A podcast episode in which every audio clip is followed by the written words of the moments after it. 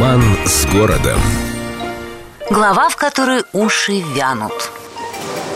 Петр I, кроме того, что был пламенным реформатором, выдающимся массовиком-затейником, еще и имел массу разных хобби. И кроме кораблей, бродобрейства и побивания палкой губернатора Петербурга, царь увлекался разрушением мифов, стереотипов и прочих предрассудков. За что его тайком как только не именовали. Самое ласковое, что можно произнести вслух в приличном обществе – всешутейший царь-антихрист. В общем, все, кто верил в черную кошку и прочие дурные приметы, Петра недолюбливали. Потому как со всякими суевериями он расправлялся жестко и совсем совсем нетолерантно. И частенько доставалось, кстати, от царя духовным лицам. Знающие люди рассказывают, что как-то раз в одном из храмов юного Петербурга вдруг заплакала большая икона. Народ заволновался, побежал смотреть и пугаться.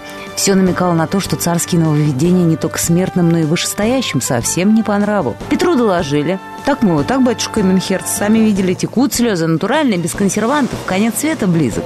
Император немедленно отправился смотреть на чудо. Смотрел долго, внимательно. И вдруг как схватит образ и давай ломать драгоценный оклад. В общем, всем, кто не лишился чувств от происходящего, Петр Алексеевич гордо продемонстрировал хитроумное устройство. Оказалось, что в доске напротив глаз иконы были сделаны ямки, в которые положили густого масла, а в самих глазах образы проделали две крохотные дырочки. «Вот вам и источник слез», — гордо сообщил царь присутствующим. Правда, некоторые скептики утверждают, что он произнес совсем другие слова, слова.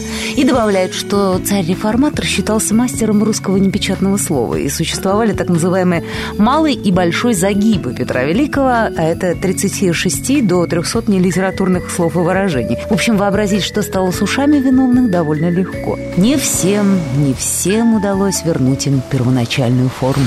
С любовью к Петербургу. Эльдо радио.